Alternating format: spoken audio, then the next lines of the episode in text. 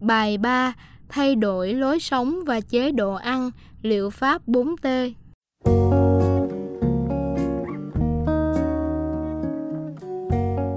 Trong bài này, liệu pháp 4T được trình bày qua 5 giai đoạn như sau. 1. T1 tinh thần, tâm lý liệu pháp, giảm stress. 2. T1 tinh thần, tâm lý liệu pháp, hóa giải stress, tư duy tích cực. 3. T3 tập dưỡng sinh liệu pháp. 4. T2 thực phẩm liệu pháp, chế độ ăn quân bình âm dương. 5. T4 thuốc liệu pháp. 1. T1 giảm stress. Để hạ nguy cơ mắc bệnh, cần phải giảm stress, căng thẳng, bức xúc. Nhưng làm sao giảm stress được? Vì stress là một tác nhân kích thích cuộc sống. Nhờ có nó mà ta làm việc được. Tương tự như dây đàn phải căng, stress thì mới kêu. Nhưng nếu căng quá thì lạc điệu, thậm chí đứt dây. Do stress làm ta lo buồn giận sợ, mà cuộc sống lại luôn gắn liền với lo buồn giận sợ. Vì vậy, nếu còn sống thì còn lo buồn giận sợ, nhưng ít vừa phải thì được. Không quá sức chịu đựng của cơ thể, chưa đứt dây đàn. Mấu chốt chính là do lối sống, do lối sống mà ta bị stress nhiều hay ít suy cho cùng thì mục tiêu cuộc sống vẫn là tìm niềm vui cho chính bản thân mình, tinh thần và vật chất. Niềm vui sẽ đem đến sức khỏe. Niềm vui này nếu không hay ít kèm theo lo buồn, giận sợ thì mới là niềm vui thật. Vui trọn vẹn, vui khỏe. Để tìm niềm vui này, cần phải có một lối sống ít stress. Lối sống nào? Tổng quát có hai lối sống lối sống vị kỷ và lối sống vị tha.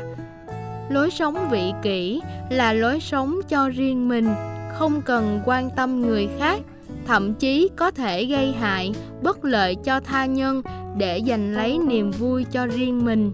Một niềm vui trên sự đau khổ của người khác có phải là niềm vui trọn vẹn chăng? Có thể ta vô tình, lương tâm không cắn rứt, không cần biết ai đau khổ, dù đau khổ đó do chính mình gây ra. Vậy stress từ đâu ra? Từ kẻ mà mình gây hại. Con người, đâu phải ai cũng là thánh nhân. Kẻ mà mình gây hại, rắc rối, đau khổ, chắc chắn không để yên cho mình. Một cách trực tiếp hay gián tiếp, họ sẽ chĩa mũi dùi sẽ đáp lễ, sẽ nhìn ta bằng đôi mắt hình viên đạn. Nói cách khác, sẽ gây stress cho ta. Và tất nhiên, làm cho ta lo, buồn, giận, sợ, gieo gió, gặt bão. Hậu quả lối sống vị kỷ là đầy nguy cơ lo, buồn, giận, sợ. Còn lối sống vị tha thì hậu quả khác hẳn. Ta lo cho người, giúp đỡ cho tha nhân tạo niềm vui cho tập thể, xã hội, thì ít nguy cơ bị lo buồn giận sợ. Đạt niềm vui do thỏa mãn lòng vị tha mới đúng là niềm vui trọn vẹn, hòa chung trong hạnh phúc của tất cả mọi người. Ta sẽ ăn ngon, ngủ yên, lương tâm thanh thản, lo giúp người thì có gì phải lo buồn giận sợ. Nếu giúp người không thành thì cũng có thể lo buồn giận chút chút nhưng tuyệt đối không có gì phải sợ. Mình giúp người, mà người không trả ơn mình thì thôi, chứ đâu có gây bão tố chi cho ta. Thực tế, lòng vị kỷ, lòng tham cá nhân cũng cần thiết, vì nó là động cơ trực tiếp kích thích ta ham làm việc, góp phần phát triển xã hội. Nhưng để đạt lợi ích cá nhân thì tốt nhất là thông qua phục vụ tập thể. Mình vì mọi người, vị tha, và mọi người sẽ vì mình, vị kỷ. Vị kỷ, vị tha, theo học thuyết âm dương, là hai mặt đối lập của cùng một sự kiện luôn luôn tồn tại bên nhau. Vấn đề là ta ưu tiên thực hiện mặt nào trước, vị tha, mặt kia sẽ tự nhiên đến mà không cần đòi hỏi. Xét về khía cạnh y khoa còn sống thì phải còn lo nghĩ. Vấn đề là lo cho ai? Lo lành tính chính là lo vị tha, không hạn chế nhưng cũng không nên quá sức. Lo ác tính là lo vị kỷ, đầy nguy cơ sinh buồn, giận sợ. Ngoài ra, trong đời sống văn minh, vật chất hiện tại, nhu cầu cá nhân, vị kỷ thì vô cùng phong phú, đa dạng, phức tạp tăng theo thời gian. Nếu ta cứ lo tìm chạy theo nó để thỏa mãn nhu cầu, thì không biết bao nhiêu cho vừa. Và coi chừng, dù vô ý hay cố ý, để mau chóng đạt một nhu cầu đặc biệt nào đó, ta có thể dính vào lo ác tính, hoặc lo quá nhiều nhu cầu sẽ dẫn bị kiệt sức mà mang họa. Rước bệnh vào người. Do đó từng lúc cũng nên cần tự hạn chế lòng tham, dục vọng, giảm tham sân si, giảm nhu cầu, bớt đua đòi, đơn giản hóa cuộc sống, lối sống đơn giản. Lòng vị tha còn thể hiện qua cách ứng xử giữa người với người, có thể tóm tắt trong bốn chữ t cho dễ nhớ. Tôn trọng, tương trợ, tha thứ, thân thương. Trong đó, tôn trọng là quan trọng và cần thiết nhất cần tôn trọng hiến pháp, luật pháp, nội dung, tài sản riêng tư, sự công bằng, sòng phẳng. Đầu tiên là tôn trọng mọi sinh hoạt của cộng đồng, xã hội. Cộng đồng nhỏ nhất là gia đình. Nếu người chồng tôn trọng luật hôn nhân gia đình, không ngoại tình, luôn giúp đỡ, tha thứ và thân thương với vợ, thì tại sao lại phải sợ vợ? Đối với hàng xóm, nếu tôn trọng chuyện riêng tư, không làm mất lòng nhau, sẵn sàng giúp đỡ, không chấp nhất những lỡ lầm của nhau, thì tại sao phải lo sợ ông hàng xóm chọc phá mình, gây hại cho gia đình mình? Lưu thông trên đường, nếu tôn trọng luật giao thông, mang giấy tờ bên mình, đội nón bảo hiểm, thì mắc mớ gì phải sợ cảnh sát giao thông? Vào cơ quan làm việc tôn trọng nội quy, tài sản nhà nước, hoàn thành tốt nhiệm vụ, không lấy của công, làm của riêng, không tham nhũng, hối lộ thì tại sao phải sợ thủ tướng, sợ phòng tổ chức? Cũng trong cơ quan, nếu tôn trọng chức năng, nhiệm vụ của đồng nghiệp, cấp trên lẫn cấp dưới, không nói xấu, chỉ trích, vu khống, sẵn sàng giúp đỡ tương trợ thật lòng, thông cảm tha thứ cho nhau ta sẽ không sợ bị trù dập, ám hại, không buồn hay giận sợ điều gì khi làm việc. Trong quan hệ quốc tế cũng vậy, nếu các quốc gia tôn trọng chủ quyền của nhau, giúp đỡ viện trợ cho nhau, biết tha thứ cho các sai lầm trong quá khứ, thì thế giới có lẽ sẽ không xảy ra chiến tranh khi tha thứ sẽ giúp cho người khác dễ nhanh chóng khắc phục khuyết điểm, giúp cho người ta tiến bộ hơn thì sẽ thương mến nhau hơn, sẽ không gây stress lẫn nhau. Tôn trọng sự công bằng rất cần thiết để được bình yên, đó là làm nhiều hưởng nhiều, làm ít hưởng ít, không làm không hưởng. Không chịu lao động, làm ít mà lại muốn hưởng nhiều thì chỉ có cách là lấy của người khác khi đã lấy của người mà không làm gì cho người ta thì liệu có bền không, có yên không? Stress là cái chắc. Mối quan hệ 4T chắc chắn ít gây stress cho ta. Còn ngược lại, thiếu tôn trọng, không tương trợ, khó tha thứ, ít thân thương thì đầy nguy cơ gặp stress. Theo y học cổ truyền, lo làm tổn thương bộ máy tiêu hóa, tư thương tỳ buồn, ảnh hưởng đến bộ máy hô hấp, bi thương phế, giận, làm trì trệ bộ máy vận động, nộ thương can, sợ, làm suy giảm miễn dịch, khủng thương thận. Vì lo buồn, giận, sợ, làm ta ăn kém, ít thở, vận động yếu, sức đề kháng giảm, thì làm gì mà không bệnh tật? Lối sống vị tha cũng được các tôn giáo khuyến khích vận động các con chiên đạo thiên chúa phật tử phật giáo thực hiện ở đạo thiên chúa thể hiện lòng vị tha và lối sống hy sinh nhân ái nhường nhịn lẫn nhau ở đạo phật cũng khuyên lối sống từ bi hỷ xã bình đẳng chân thật giảm tham sân si, vì nếu còn tham sân si quá độ thì khó vị tha. Luật nhân quả cũng nhắc nên sống vị tha hơn là vị kỷ. Các linh mục cha xứ thường rao giảng toa thuốc trị mọi ưu tư, phiền não, mọi chứng bệnh chính là lòng yêu thương. Nếu người sùng đạo thực hiện tốt các lời dạy của Chúa, Phật về lối sống vị tha thì có thể tìm được thiên đường ngay trên hạ giới này. Thực hiện lối sống vị tha, ta ít gặp stress hơn so với lối sống vị kỷ. Nhưng nếu lỡ gặp stress thì không nên đè nén vì sẽ tạo thêm một stress thứ hai, stress kép, mà nên tìm cách giảm hay hóa giải ngay để ít nguy cơ lo buồn giận sợ bằng một liệu pháp tâm lý, tư duy tích cực. 2. T1 Tư duy tích cực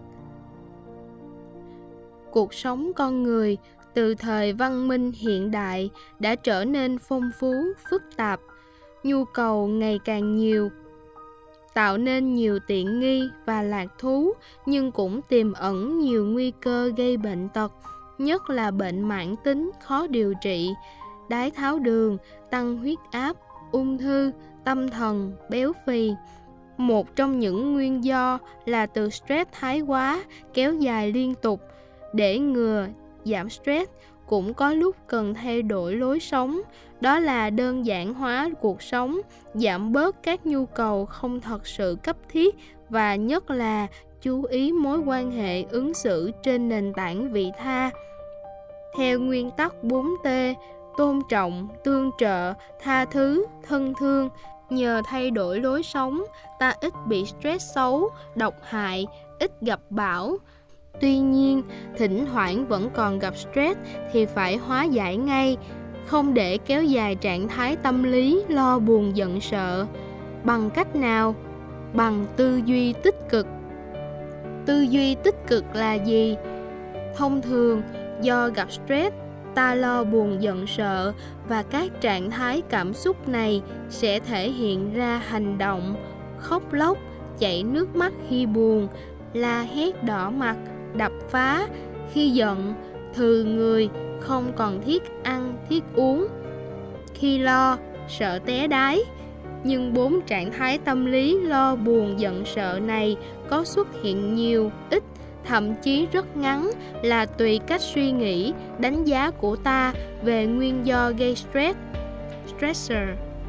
Vì tư duy chỉ đạo cảm xúc cảm xúc chỉ đạo hành động, thí dụ, chẳng may thi rớt nếu là tư duy tiêu cực, ta nghĩ rằng đây là một biến cố xấu, không may. Suy nghĩ này làm ta lo lắng cuộc đời ta, rồi sẽ ra sao? Làm ta buồn vì thua sút bạn bè.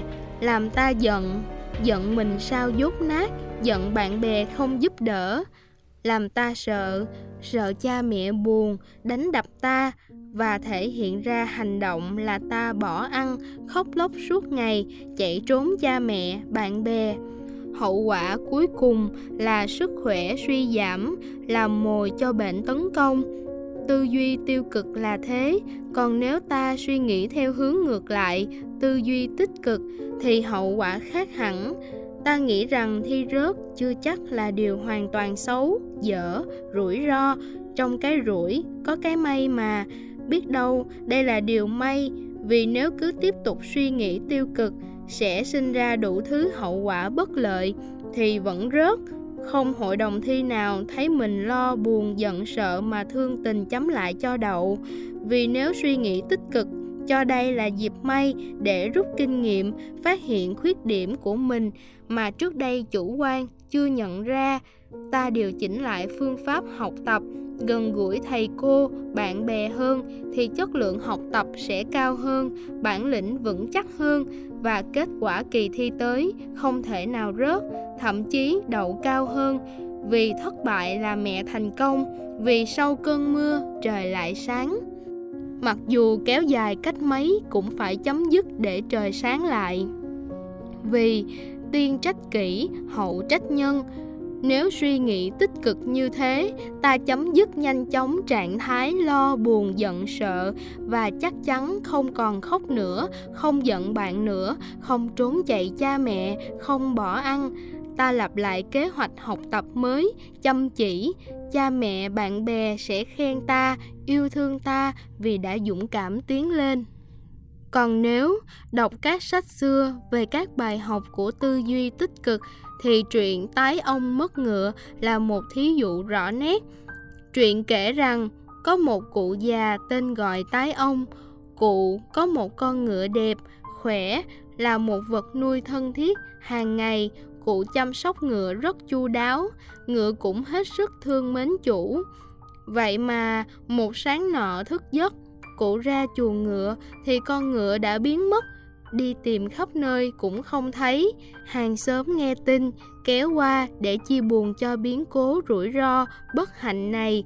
Do đó, khi gặp cụ ông, họ tưởng rằng ông cụ đang lo, đi qua đi lại, miệng lẩm bẩm gì đó. Tưởng rằng cụ đang buồn, khóc tỉ tê, chảy nước mắt nước mũi. Tưởng rằng cụ đang giận, vung tay đấm xuống bàn, miệng la hét thằng khốn nạn nào dám lấy ngựa của ông? Tưởng rằng cụ đang sợ, mặt thất thần, than thở. Ôi, nó lấy ngựa ta, coi chừng đêm nay nó lấy cả mạng mình. Vì lo buồn giận sợ, do mất con ngựa, tay ông sẽ bỏ ăn, suốt ngày thẫn thờ, ngồi yên, không vận động, đêm sẽ không ngủ được. Nếu kéo dài, sức khỏe sẽ suy giảm bệnh tật sẽ xuất hiện, chết sớm là cái chắc. Nhưng thật ra, hàng xóm thấy tái ông vẫn điềm tĩnh, tiếp họ và còn nói, biết đâu, đây là cái may đấy. Với tư duy tích cực tái ông nghĩ mất ngựa là điều may, điều tốt, do đó lo làm chi? Tại sao phải buồn? Không việc gì mà giận, và tất nhiên không có gì đáng sợ, vì đây là điều may, điều tốt mà. Hàng xóm nghĩ rằng tái ông già lú lẫn, kéo nhau về, không còn chia buồn nữa. Vì thấy ông có buồn đâu mà chia. Ba ngày sau, con ngựa trở về, dẫn theo một chú ngựa con khỏe mạnh, rất đẹp. Hàng xóm nghe tin, lại kéo nhau qua để mừng. Đến gặp cụ, tưởng rằng tái ông đang nhảy nhót vui mừng mặt mày hớn hở, nhưng ông cụ vẫn điềm tĩnh. Lại còn nói, biết đâu, đây là cái rủi đấy. Hàng xóm sững sờ, nghĩ rằng ông cụ càng ngày càng lú lẫn, giận dữ bỏ về. Tái ông có một đứa con trai, thấy có chú ngựa con đẹp, hàng ngày chơi đùa và leo lên cởi. Một ngày kia, đang cởi ngựa bỗng té gãy chân hàng xóm nghe tin lại kéo nhau qua chia buồn. Tưởng rằng ông cụ đang lo buồn giận sợ, nhưng cụ ông vẫn điềm tĩnh chăm sóc cho con trai. Miệng lại còn nói, biết đâu đây là cái may đấy. Một lần nữa, hàng xóm lộ vẻ bất bình trước thái độ kỳ quặc của tái ông, vì đối với họ, đây là chuyện xui xẻo, không tốt, tư duy tiêu cực. Kéo nhau bỏ về thầm nghĩ sẽ không thăm viếng ông già này nữa. Cuối năm đó, chiến tranh xảy ra, nhà nước tổng động viên kêu lính, con trai tái ông nhờ bị gãy chân, không phải vào quân đội. Nhờ vậy, cha con được đoàn tụ suốt đời. Qua chuyện này, khi gặp một sự việc không như ý, nếu nghĩ đây là điều rủi, thì cũng không sai nhưng mà sẽ kéo theo tâm lý, cảm xúc tiêu cực, lo buồn, giận sợ. Còn nếu nghĩ ngược lại là điều may, tư duy tích cực thì cũng có thể đúng và sẽ không phải lo buồn, giận sợ. Như vậy, ta nên suy nghĩ theo kiểu nào khi gặp một vấn đề bất như ý? Tóm lại, học thuyết âm dương của y học cổ truyền đã chỉ dạy, mọi sự vật, hiện tượng đều có hai mặt đối lập âm dương, mặt tốt xấu khía cạnh vui buồn đều rủi may và thường thì chỉ một mặt xuất hiện, mặt kia còn tiềm ẩn, nhưng chắc chắn là có, đi tìm sẽ ra. Và thực tế đúng là như thế. Như vậy, khi ta gặp bất cứ điều gì không hài lòng, cho là điều rủi, thì thay vì ta suy nghĩ theo điều rủi không tốt, thì chắc chắn sẽ sinh ra lo buồn giận sợ thì ta hãy tìm mặt tích cực của vấn đề suy nghĩ và thực hiện mặt tích cực đó thì chắc chắn cuộc sống sẽ bình an hơn stress sẽ nhẹ hơn 3. T3 tập dưỡng sinh T3 Trồng cây muốn nhiều hoa quả cần phải chăm sóc nuôi dưỡng chu đáo, đó là bón phân đầy đủ, tưới nước đều. So sánh với con người, muốn khỏe, ngoài tinh thần yên bình T1, ăn uống quân bình âm dương T2, cần phải vận động thể lực đầy đủ, nghỉ ngơi khi mệt mỏi để nuôi dưỡng sự sống bằng một phương pháp tự luyện tập gọi là tập dưỡng sinh T3. Tập dưỡng sinh là liệu pháp vật lý mà ai cũng có thể tự tập luyện để củng cố, duy trì và phát triển chất lượng sống. Dưỡng sinh. Nói cách khác là tự mình tập cho khỏe, khỏe là có cảm giác sảng khoái, vui tươi, thích làm việc, ăn uống nghỉ ngơi bình thường, toàn thân dễ chịu, không đau nhức tê bại. Tập dưỡng sinh vừa có nhiều lợi ích rõ rệt vừa có kết quả lập tức vừa lâu dài. Tùy theo mục đích mà có nhiều loại hình tập. Đầu tiên là loại hình tập tĩnh để giảm stress. Đó là tập thư giãn tập thiền định. Thư giãn có hai loại. Thư giãn chủ động thường tập trong tư thế ngồi hay đứng có tác dụng giảm stress lập tức ngay trong giờ làm việc. Thích hợp với người phải ngồi đứng liên tục. Khi ngồi đứng liên tục 1-2 giờ, ta thấy mỏi mệt, toàn thân căng thẳng, thậm chí cứng đờ. Lập tức tập một số động tác để thư giãn chủ động trong vòng 2 đến 5 phút sẽ khỏe ngay. Toàn thân mềm dẻo. Xem thêm liệu pháp 4T trong thời báo Kinh tế Sài Gòn ngày 9 tháng 7 năm 2009. Còn sau giờ làm việc, trưa tối cơ thể mệt mỏi cần thư giãn có thể tập thư giãn thụ động tư thế nằm buông xuôi toàn thân thiền định kiểu thiền thở bụng cũng như thư giãn, có thể thực hiện mọi lúc, mọi nơi, tư thế nào cũng được, ngồi, quỳ, đứng, nằm. Đặc biệt là khi nổi giận, run sợ, thì thiền là biện pháp tốt nhất.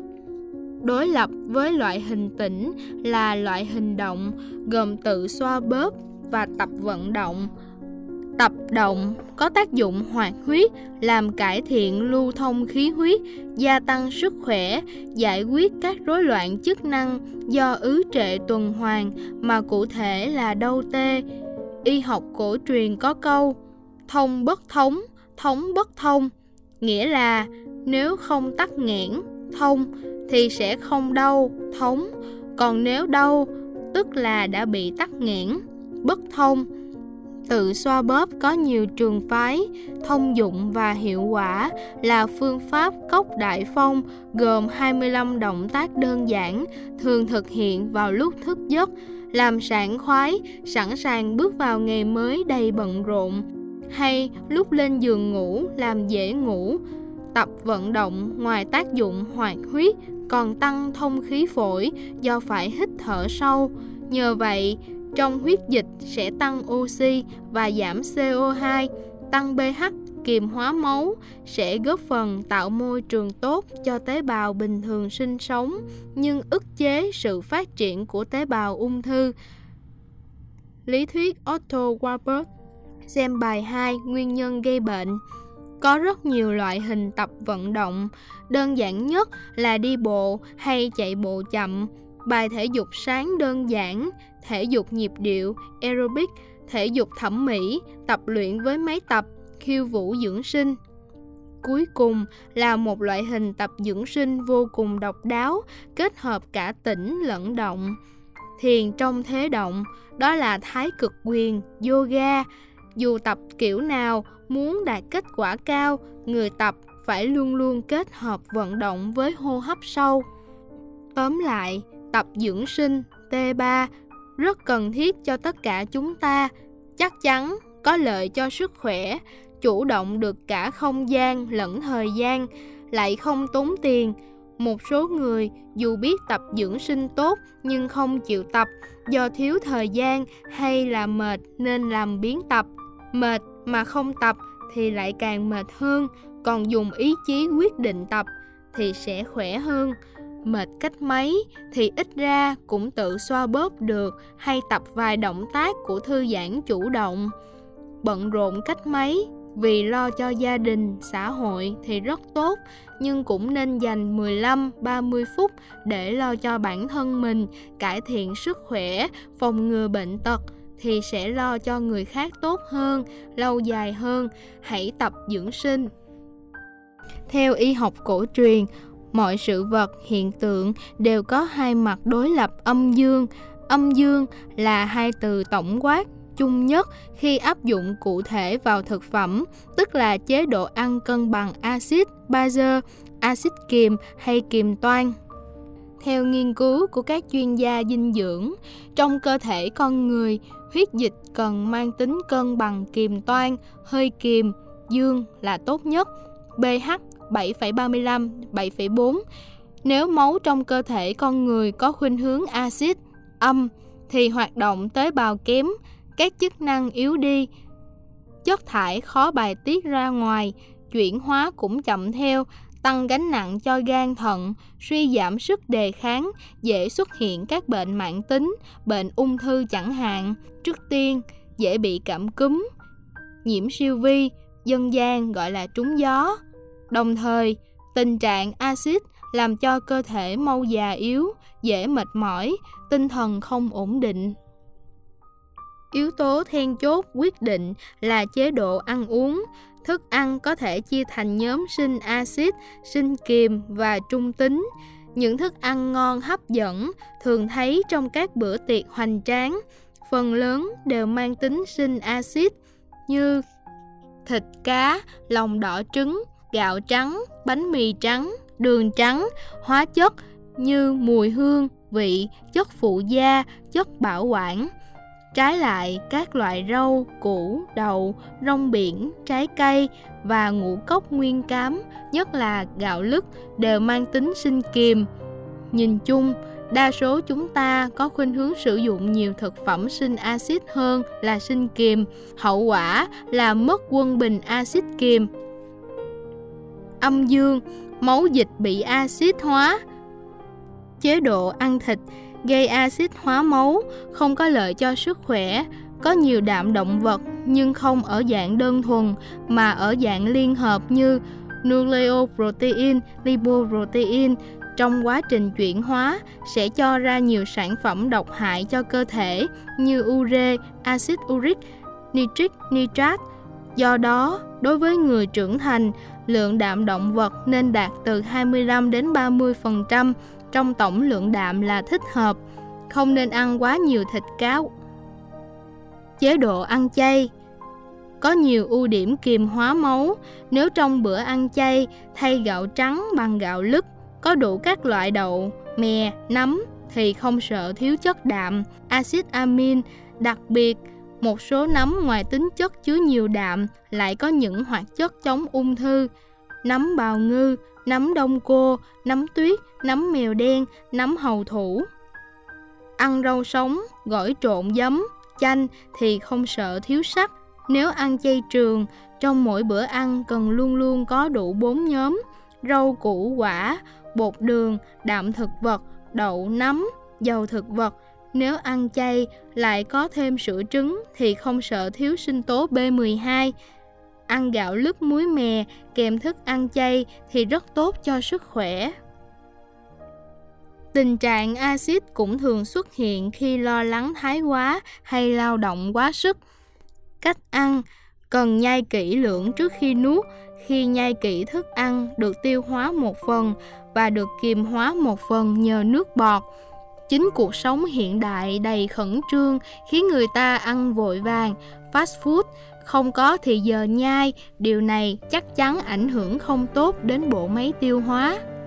Nước uống có phẩm chất tốt, chất khoáng lượng thích hợp, không chất có hại, độ cứng vừa, chứa nhiều oxy, chứa ion bicarbonate, có tính kiềm nhẹ, giới hạn dùng nước đá, kem lạnh, dễ làm rối loạn tiêu hóa, viêm họng. Thỉnh thoảng nên có đợt nhịn ăn, vẫn uống, mỗi quý một đợt, từ 1 đến 3 ngày, tùy cân nặng và sức khỏe.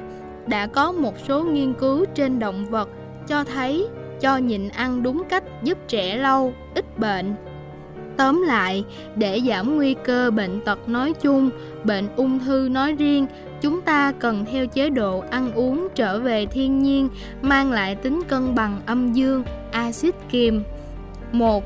Kiên cử hẳn, mỡ động vật, heo, gà, bò.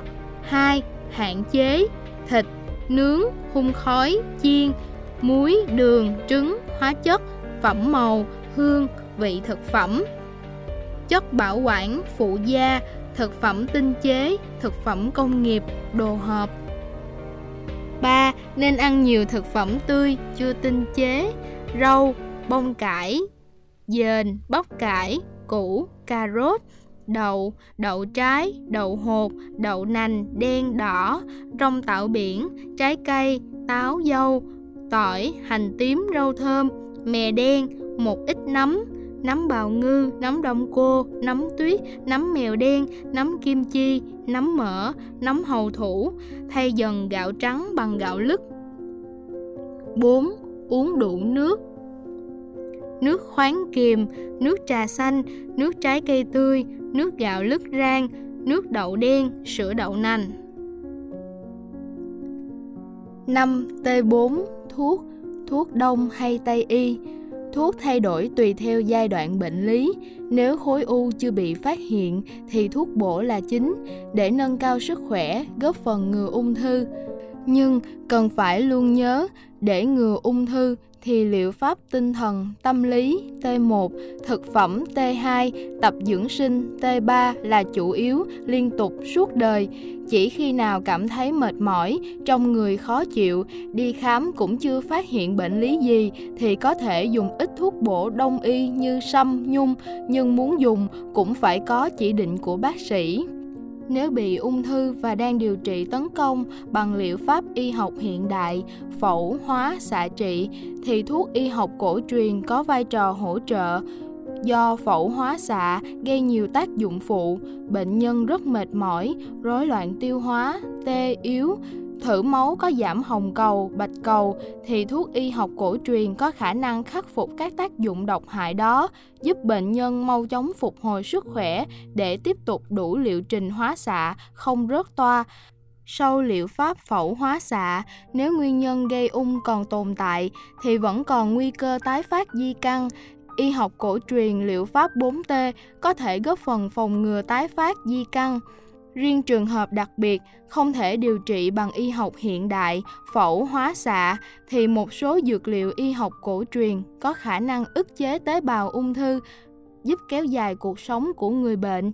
Xem bài 4, tại sao bệnh nhân ung thư giai đoạn cuối chết nhanh.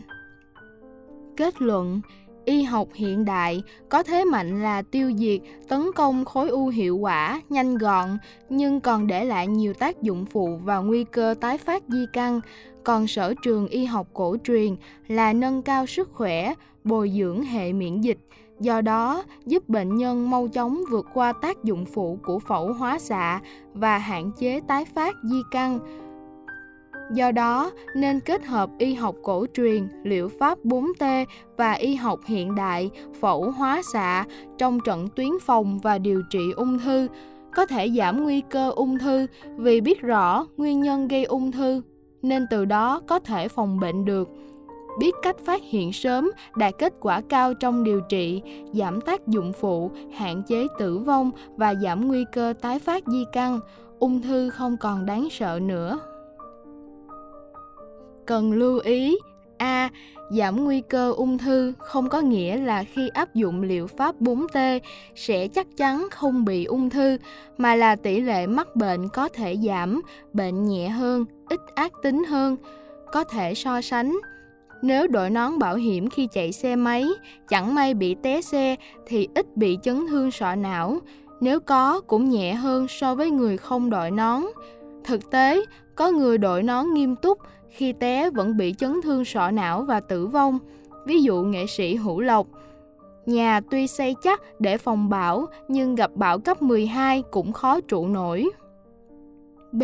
Liệu pháp 4T chỉ có giá trị tương đối như các liệu pháp khác. Khó áp dụng trên trẻ em. Trẻ em vô tư, hiếu động nhưng vẫn bị ung thư. Có lẽ ung thư ở trẻ em do tà khí cực mạnh. Bệnh nhân bị ung thư không có nghĩa luôn luôn là người đã có lối sống vị kỷ. Vì nguyên nhân ung thư rất phức tạp, nhiều yếu tố kết hợp lại. C. Kết hợp Đông Tây y là phẫu hóa xạ và hỗ trợ y học cổ truyền. Khi bị ung thư rồi cần điều trị bằng y học hiện đại mà phẫu thuật là liệu pháp triệt để sau đó có thể hóa và xạ nhưng hóa trị làm suy giảm miễn dịch xạ trị có thể gây đột biến trên gen tạo ung thư khác do đó sau khi mổ thầy thuốc và bệnh nhân cần cân nhắc sức chịu đựng của bệnh nhân đối với hóa xạ. D. Sau loạt bài này, nếu các câu lạc bộ, các hội đoàn, các tập thể yêu cầu, tác giả có thể đến trình bày nhấn mạnh liệu pháp 4T, đề xuất thêm các biện pháp cụ thể, thực tế, trao đổi thảo luận để nắm chắc liệu pháp, có thể hướng dẫn thêm tập dưỡng sinh, thư giãn chủ động, thụ động, tự xoa bóp,